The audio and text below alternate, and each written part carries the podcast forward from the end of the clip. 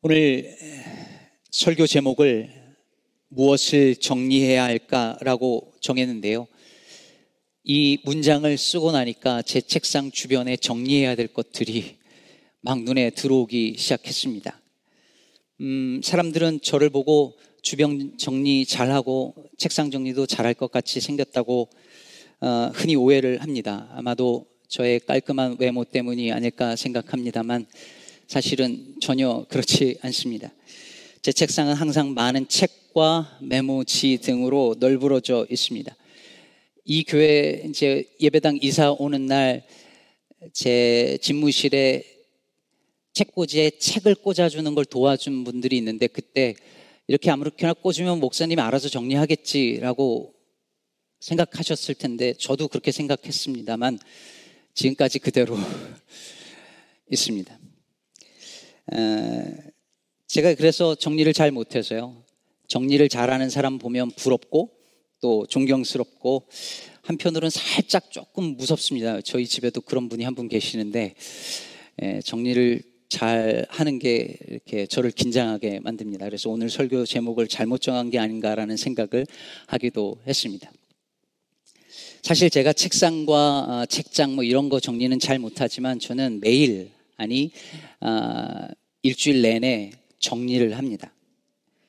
제가 회의해야 될 여러 가지 내용들을 정리하고 성경부에서 가르칠 내용들을 정리합니다. 제가 읽은 책들의 내용들을 정리하고 머릿속에 맴도는 수많은 생각들을 정리하고 이번 주에 설교하기 위해서 제가 적어 놓은 이곳저곳에 적어 놓은 여러 가지 메모들을 정리합니다. 무엇보다도 매일 새벽 기도 시간은 제게 정리하는 시간입니다. 오늘 할 일을 정리하고 어제 한 일들을 정리하고 그리고 기도 중에 하나님이 주시는 음성과 제 안에 있는 욕망의 소리들을 분별하고 정리하는 시간을 저는 새벽에 갖습니다. 여러분은 언제, 어떻게, 그리고 무엇을 정리하며 사시나요? 오늘 본문 말씀은 이스라엘에서 다윗 왕국 시대에 가장 뛰어났던 책략가 아히도벨이 고향으로 내려가 집을 정리하고 자결했다라고 하는 이야기입니다. 사실 이 아히도벨에 관해서는 16장 사무엘하 16장 23절에서 이렇게 말하고 있습니다. 그때에 아히도벨이 베푸는 책략은 사람이 하나님께 물어서 받은 말씀과 같은 것이라. 그러니까 아이도벨이 얼마나 지혜로운 모략가였느냐면 그가 하는 말은 그냥 사람들이 듣기에 하나님께 직접 받아서 하는 말처럼 들렸다 이렇게 말하는 것이죠. 그렇게 지혜로웠던 책략가 아이도벨이 어째서 고향으로 내려가 자결을 했던 것일까요? 무슨 일이 있었던 것일까요? 매일 성경 묵상을 계속 팔로우하고 계신 분들은 이미 아시겠지만 모르는 분들을 위해서 잠깐 이야기하면 배경은 이렇습니다. 다윗의 아들 압살롬이 아버지 다윗 왕을 향해서 반역을 도모합니다. 그리고 다윗이 쫓겨다니는 신세가 되지요. 그러다가 이제 다윗의 군대와 압살롬의 군대가 전투를 벌여야 되는 상황이 마하나임 인근에서 벌어졌습니다. 그때에 압살롬의 즉 다윗의 아들 압살롬의 군대에 있었던 아휘 도벨 즉 다윗을 배반하고 압살롬 편에 붙었던 아히 도벨이 계략을 하나 내어 놓습니다. 즉 자신이 만 2천 명의 보병 타격대를 끌고 가겠다는 거예요. 이제 왕이 될 아히도벨은 혹시 모르니 남아 있고 어떻게 되든 왕이 될 사람은 살아야 되니 여기에 남아 있는 게 좋겠다고 판단했겠죠. 그리고 다윗 한 사람만 제거하겠다는 거예요. 가서 다윗 한 명만 죽이고 나머지 백성들은 살려야 민심을 얻고 왕이 될 수 있다.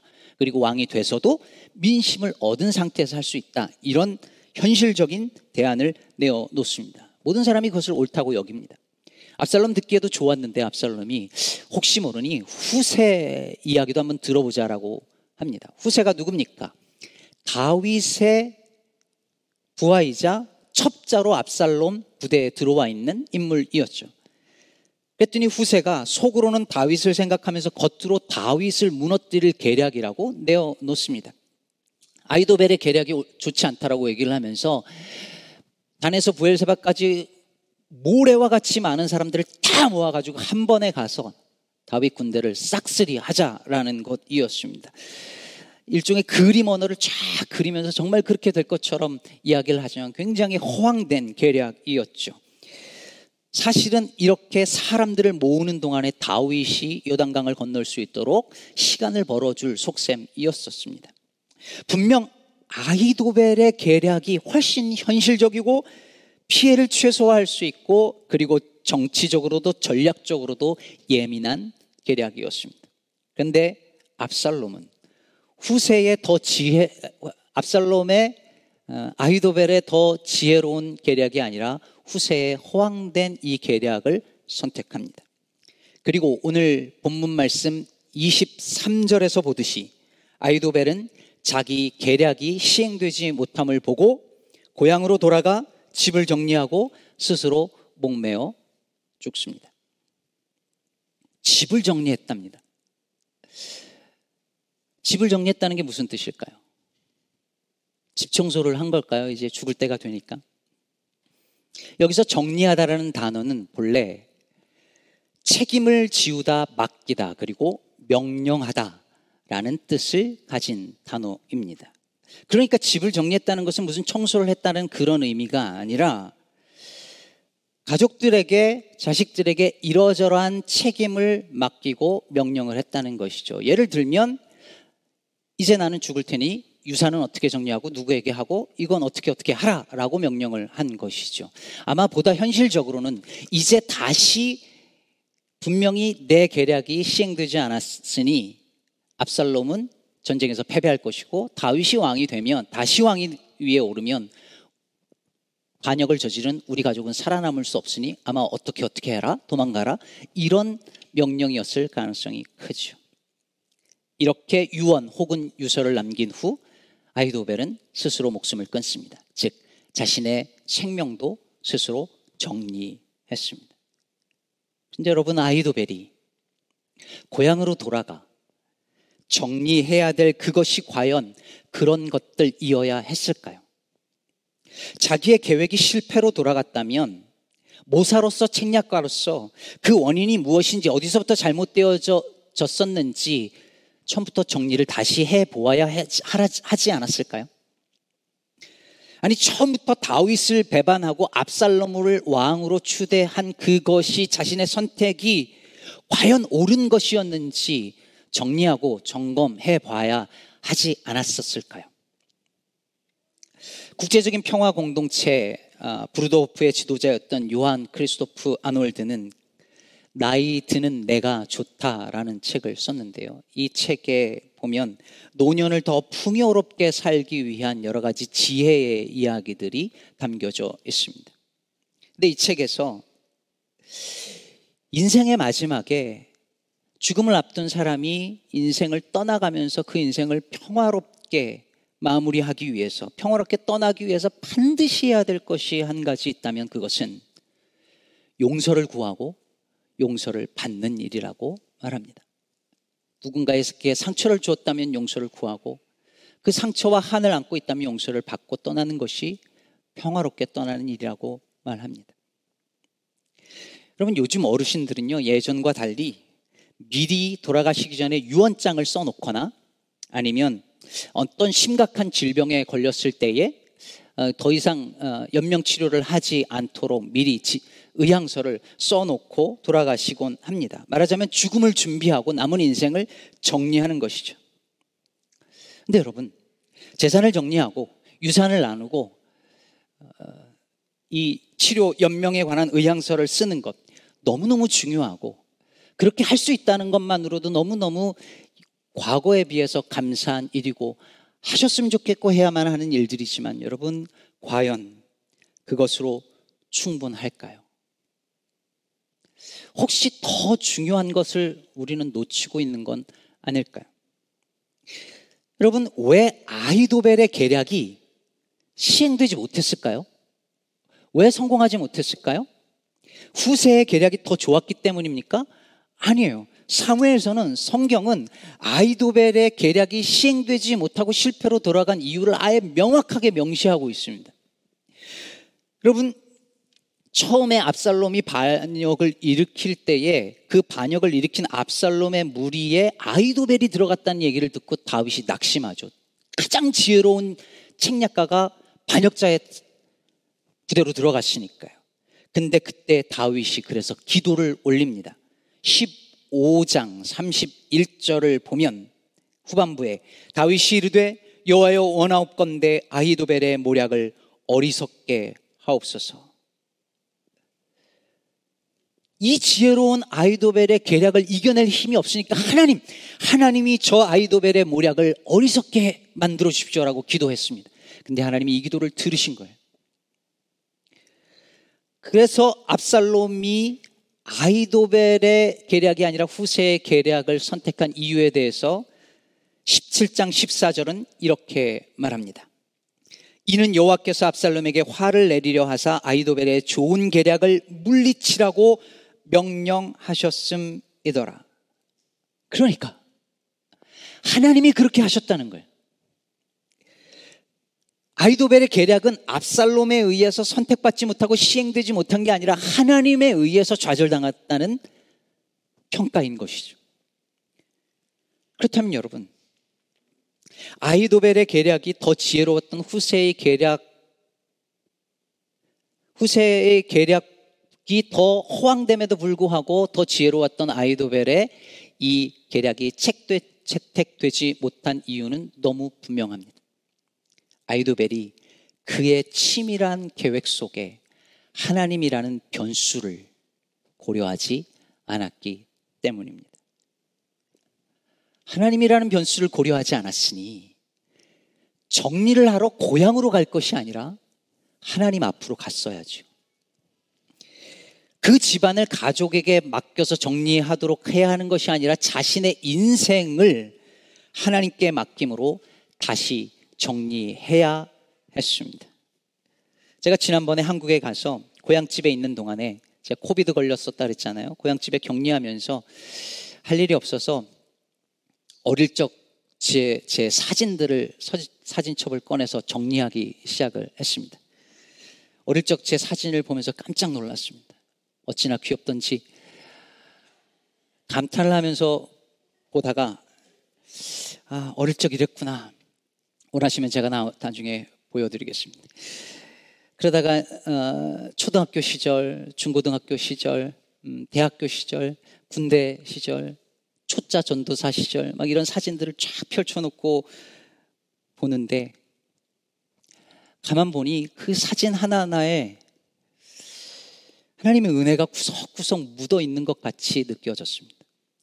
제가 알거든요. 이 사진 요때 제가 얼마나 힘들었었는지 생각나거든요.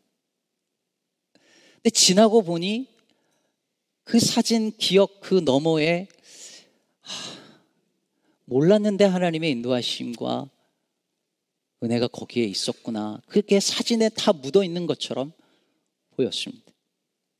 제 인생의 사진들을 정리하는데 무슨 느낌이 들었냐면 하나님이 제 인생을 어떻게 정리해 주셨는지가 보이고 깨달아졌습니다. 여러분 집에 가서 과거 여러분들의 사진들을 쫙 펼쳐놔 보세요. 하나님이 어떻게 여러분의 인생을 정리해 오셨고 정리해 가고 계시는지가 보일 것입니다. 아까 17장 14절에서 이는 여호와께서 압살롬에게 화를 내리려 하사 아이도벨의 좋은 계략을 물리치라고 명령하셨다라고 말할 때 이 명령하다라는 히브리어 단어는 정리하다라는 단어와 같은 단어입니다. 그럼 이게 뭘 의미할까요? 하나님께서 아이도벨의 계략, 후세의 계략, 다윗과 압살롬의 이 전투 속에서 이 복잡하고 뒤엉킨 상황, 상황을 하나님이 지금 정리하고 계신 것이죠. 누구의 계략이 더 옳은가라고 싸우는 그 과정 속에서 서로 왕 위를 차지하겠다고 싸우는 이 뒤엉키고 복잡한 이 상황에서 하나님이 명령하심으로 말미암아 그 상황을 지금 정리하고 있는 것입니다. 그렇게 보면 주께서 명령하시는 것과 주께서 정리하시는 것은 결국 같은 것이구나 싶습니다. 여러분 정리 무슨 뜻입니까? 집안 정리 잘 하십니까? 우리 남자분들 이불 정리 잘 하시나요? 애들은 어떠신가요? 정리는 무엇입니까? 흐트러진 것, 그리고 혼란스러운 상태에서 그것을 질서 있는 상태로 바꾸는 것. 그것이 정리죠. 그런데 여러분, 그거 하나님이 태초부터 하신 일이잖아요. 태초에 하나님께서 그 혼란스러운 세상을, 그 공허한 세상을 하나님께서 질서를 잡으시고, 즉, 정리하시고 충만케 하신 것, 하나님이 하신 일이죠. 그것이 창조주 하나님의 일입니다. 사랑하는 여러분, 하나님은 오늘도 그 일을 하고 계십니다. 모든 것이 엉켜버리고 혼란스러운 상태에 놓여져 있는 인생을 찾아가셔서 하나님께서 말씀하심으로 그 인생을 하나하나 정리해 가십니다. 한 주간 복잡하고 어지러운 삶의 문제를 안고 끌어안고 해결되지 않은 상태에서 뭔가 복잡한 그 상태로 하나님 앞에 나온 인생들이 주의 말씀을 들을 때에 그 말씀이 그 상태에 클릭이 될 때에 아, 그랬던 것이구나. 그랬구나. 하나님 뜻이 거기 있었구나 하며 정리가 되는 것. 우리가 믿음의 여정 속에서 경험하는 바 아니겠습니까? 비록 지금은 이해가 되지 않고 여전히 혼란스럽지만 어느 순간 우리는 우리의 삶에 하나님의 하나님이라는 변수가 있다는 사실에 감사하며 안도하게 될 줄로 믿습니다. 여러분 말씀 묵상이 바로 그런 시간입니다. 온갖 혼란스럽던 것들이 말씀을 묵상하는 가운데 자리를 잡아갑니다. 흩어졌던 마음이 정돈이 됩니다. 있어야 할 자리가 어디인지 알게 됩니다. 그래서 여러분, 그 말씀 묵상 그 정리의 시간이 매일 있어야 합니다. 여러분, 우리는 한 사람도 예외 없이 하나님의 심판대 앞에서 인생의 모든 것을 정리하는 순간이 올 것입니다. 그러므로 여러분, 인생의 마지막에 가서 인생을 정리하려고 하면 이미 늦습니다. 매일 하나님의 말씀 앞에 자신을 세우고 하루를 그 한 주간을 정리하는 그 시간이, 그 묵상의 시간이 꼭 필요한 것입니다. 제가 가끔 들춰보는 책 중에 김동건 교수님의 빛, 색깔, 공기라는 책이 있습니다. 부제가 죽음을 사이에 둔 두 신학자의 대화인데요. 죽음을 두고 두 신학자가 대화를 하는데 이 두 신학자는 누구냐면 고 김치영 목사님과 그의 아들이자 이 책의 저자인 김동건 교수입니다. 이 책은 아버지 김치영 목사님이 암 선고를 받고 돌아가시기 전에 선고를 받고 몇 개월 살지 못하고 어, 돌아가셨는데 그 기간 동안에 아들과 함께 죽음에 관한 이야기, 삶에 관한 이야기를 신학적으로 계속해서 대화하는 그 과정이 그 이야기가 이 책에 담겨져 있습니다. 죽음을 두려워하지 않고 그것 앞에서 묵상하고 그리스도인으로서 이것을 어떻게 바라봐야 하는지 아버지와 아들이 그 이야기를 아버지의 죽음을 앞두고 보면서 아들이 자신의 죽음을 관조하면서 그 아버지가 그걸 풀어 나갑니다.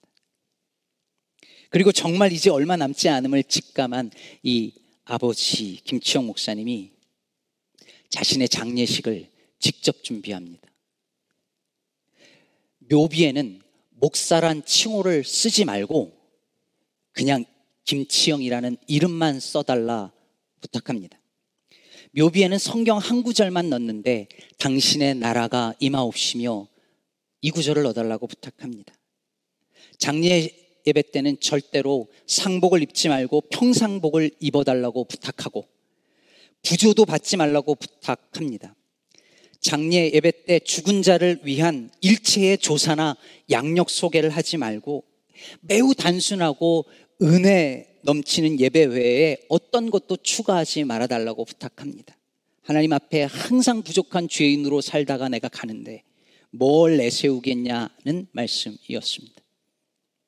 제가 이 책 그 후반부에 가장 인상 깊었던 점, 점은 뭐냐면 이분이 돌아가시기 전에 본인의 장례식 장례 예배 설교를 자기가 다 써놓고 가셨어요.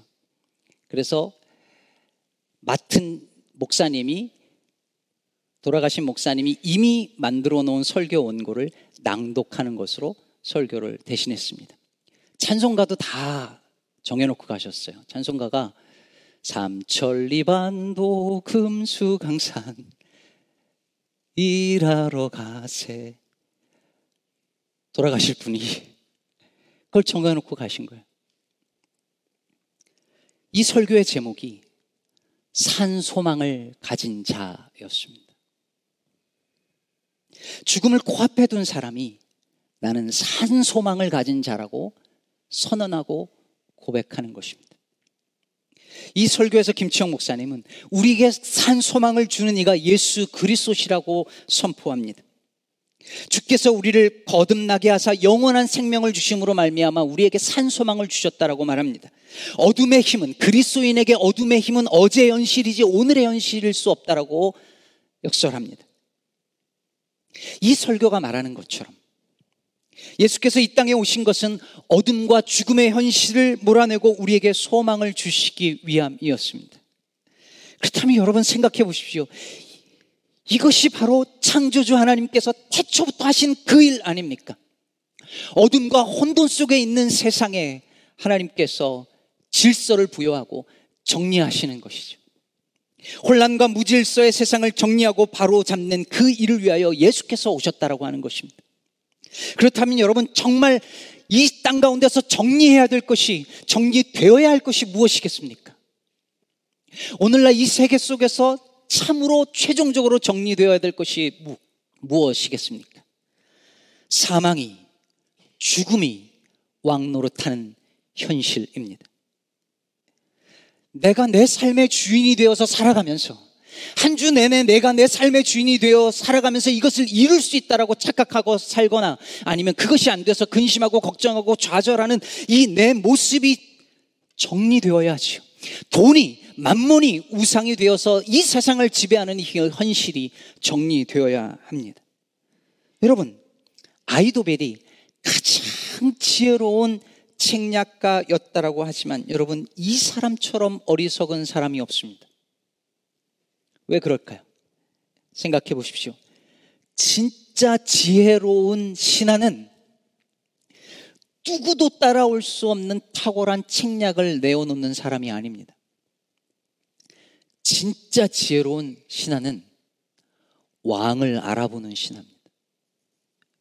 아무리 지혜로운 책략을 내어놨어도 신하가 왕을 알아보지 못하면 그보다 어리석은 신하가 없는 거죠. 그런데 이 아이도벨은 하나님이 선택한 왕이 누군지를 못 알아봤습니다. 알아보지 못했고 반역을 저질렀습니다. 이보다 어리석은 신하가 어디 있겠습니까? 그러므로 사랑은 여러분, 우리가 해야 할 일은 그분을 알아보는 일입니다. 왕이신 주님을 분명하게 알아보는 일입니다. 예수님만이 우리의 삶의 왕 되시도록 하는 일입니다. 사무엘서는 계속해서 말하는 바 누가 왕이며 누가 진짜 왕이며 하나님은 어떤 왕을 세우는가에 관한 이야기로 되어져 있습니다. 그런데 그 속에서 스스로 왕이 되려고 하는 그 무리들을 멸하심으로 하나님이 신이 정리하십니다. 그 무질서를 정리하사 하나님의 왕을 세우시고 하나님의 나라를 세워 가십니다. 세상이 너무 혼란스럽습니다. 불의한 자들은 여전히 떵떵거리고 살고 의로운 자들은 고통을 당합니다. 약하고 힘없는 자들은 아무리 발버둥 쳐도 그 속에서 헤어나오지 못하고 있습니다. 피부색이 다르다는 이유로 차별을 당하고 혐오당하는 그 일들이 오늘도 비일비재하게 일어나고 있습니다. 기후 재앙이 눈앞에서 벌어지고 있는데도 인간들은 끊임없이 성장과 욕망을 향하여서 앞으로 달려나가고 있습니다. 혼란스럽습니다. 무질서합니다. 그러나 사랑하는 여러분, 하나님은 지금도 이 뒤틀리고 왜곡된 이 세상을 바로잡고 정리하기 위하여 오늘도 일하시는 분이라 저는 믿습니다. 지금도 그분은 지금도 하나님은 하나님의 집 정리를 하고 계십니다. 반드시 모든 불의하고 악한 것들을 정리하고 온전한 샬롬의 세상, 하나님의 집, 하나님의 나라를 완성시킬 것입니다. 말씀을 맺고자 합니다. 우리는 매일 뭔가를 정리하며 삽니다. 집을 정리하고 침대를 정돈합니다. 하루 할 일을 정리하고 하루 한 일을 정리합니다. 얼마를 벌 것인지 정리해 보기도 하고 얼마를 벌었는지 정리합니다. 생각을 정리합니다. 사람과의 복잡한 관계를 정리하기도 합니다. 인생의 노년기에 있는 분들은 남은 인생을 정리하고자 이런저런 일들을 합니다. 하지만 여러분, 우리가 정말로 정리해야 될 것은 내 삶에 하나님이 하나님 되시는가 라고 하는 사실, 그것을 돌아보는 일입니다. 사망이 왕노릇하고 있는 이 땅의 현실을 바로잡고 정리하시는 하나님을 신뢰하고 그분의 일에 동참하는 것입니다. 우리의 삶의 중심에 왕이신 하나님이 계신지 확인하고 우리의 믿음을 정리하는 일입니다.